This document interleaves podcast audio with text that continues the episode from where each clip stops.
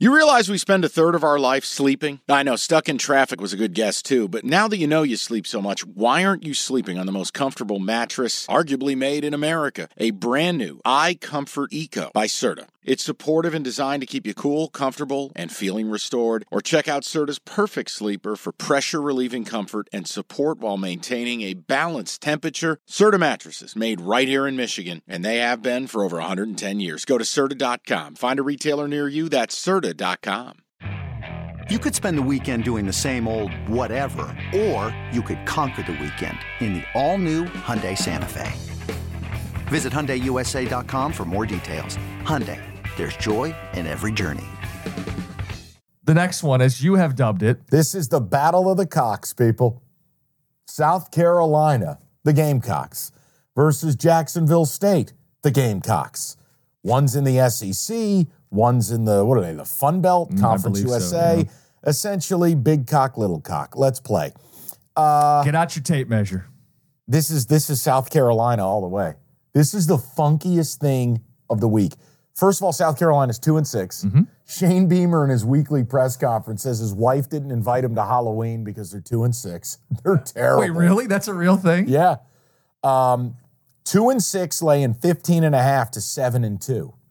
Well, then let's do the anatomy class, shall we? hmm Dissect the frog. Strength Mike. of schedule. South Carolina, toughest schedule in America. Jacksonville State, 133.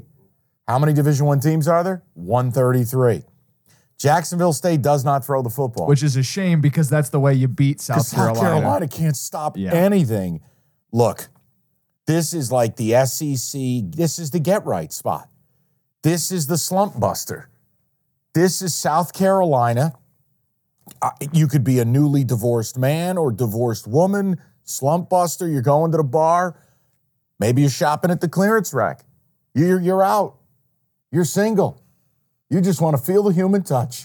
That's what this is. South Carolina is laying 15 and a half. I got to go with it.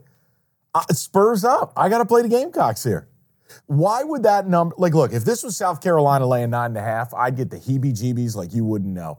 They are begging you to take Rich Rod and Jack State. I can't do it. If Shane Beamer doesn't get an impressive win here and they fall to two and seven, much less if they squeak this puppy out, their program's in a whole lot more trouble than I realize. I'm taking South Carolina and I'm laying the 15 and a half. What's the bet differential? Hold, please.